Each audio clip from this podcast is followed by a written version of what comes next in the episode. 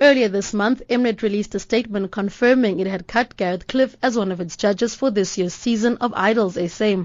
In a written statement, it announced that Cliff would no longer be part of the judging panel. This was due to his tweet in relation to the race debate sparked by estate agent Penny Sparrow. The KwaZulu-Natal woman likened black people to littering monkeys, referring to the state of beaches on New Year's Day.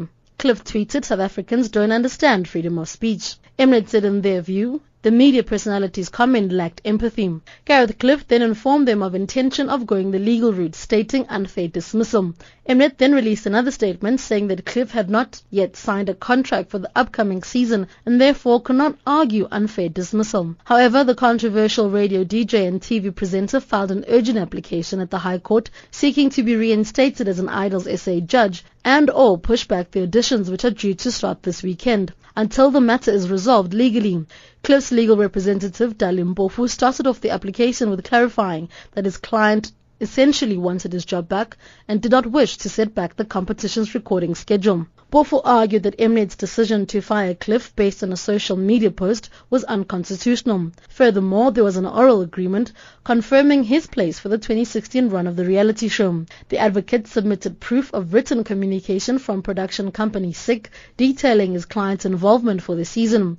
Mpofu also argued that from the terms and conditions of the contract, Mnet should have given Cliff notice before terminating his contract. The broadcaster hit back, submitting that Cliff was yet to sign a formal contract for 2016 and there was no obligation to retain Cliff's services. Advocate Wim Trengove argued that based on public reaction, his clients decided not to renew Cliff's contract. He submitted that Mnet has the absolute right to disassociate themselves with someone whose reputation tarnishes their brand.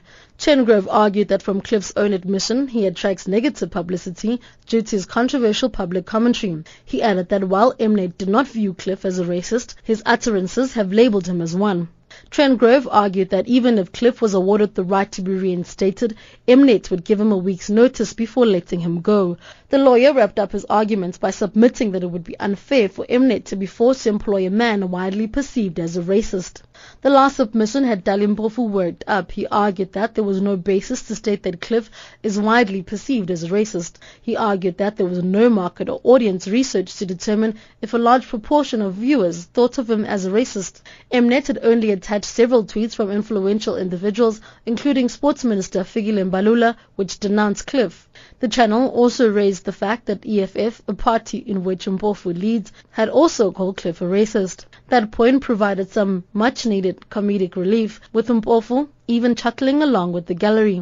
He then responded that attacks on Cliff were only after Mnet's announcement to discontinue the relationship. Wrapping up, Mpofu accused Mnet of firing the Idols judge because he's white. He argued that two other judges caused public outrage after they posted offensive tweets on their social media. He pointed out how Unathi Msengana called a fan, the B word while Somizi Mhlongo, posted on Instagram that racist white people who want Zuma to fall should leave the country. But they were never suspended or fired from the singing competition. Mpofu described Mnet's actions as the worst form of discrimination as Cliff's tweets was not offensive on race or gender. The senior counsel maintains the controversial media personality was exercising his right to freedom of expression. Cliff's lawyer Eric Mabuza says they're happy with how proceedings unfolded. We are very confident about the case. We are as confident as when we launched the proceedings sometime last week. Now it's in the hands of the court. We are waiting for the outcome. We expect judgment sometime on Thursday or Friday. The judge will let us know about that. One of the things, common things that was clarified is that Mnet accepts that Gareth Cliff is not a racist. Cliff wants to be reinstated. If not, he will continue with the 25 million rand lawsuit for defamation and unlawful dismissal. Judgment is expected by Friday morning. I'm Noma Bolani in Johannesburg.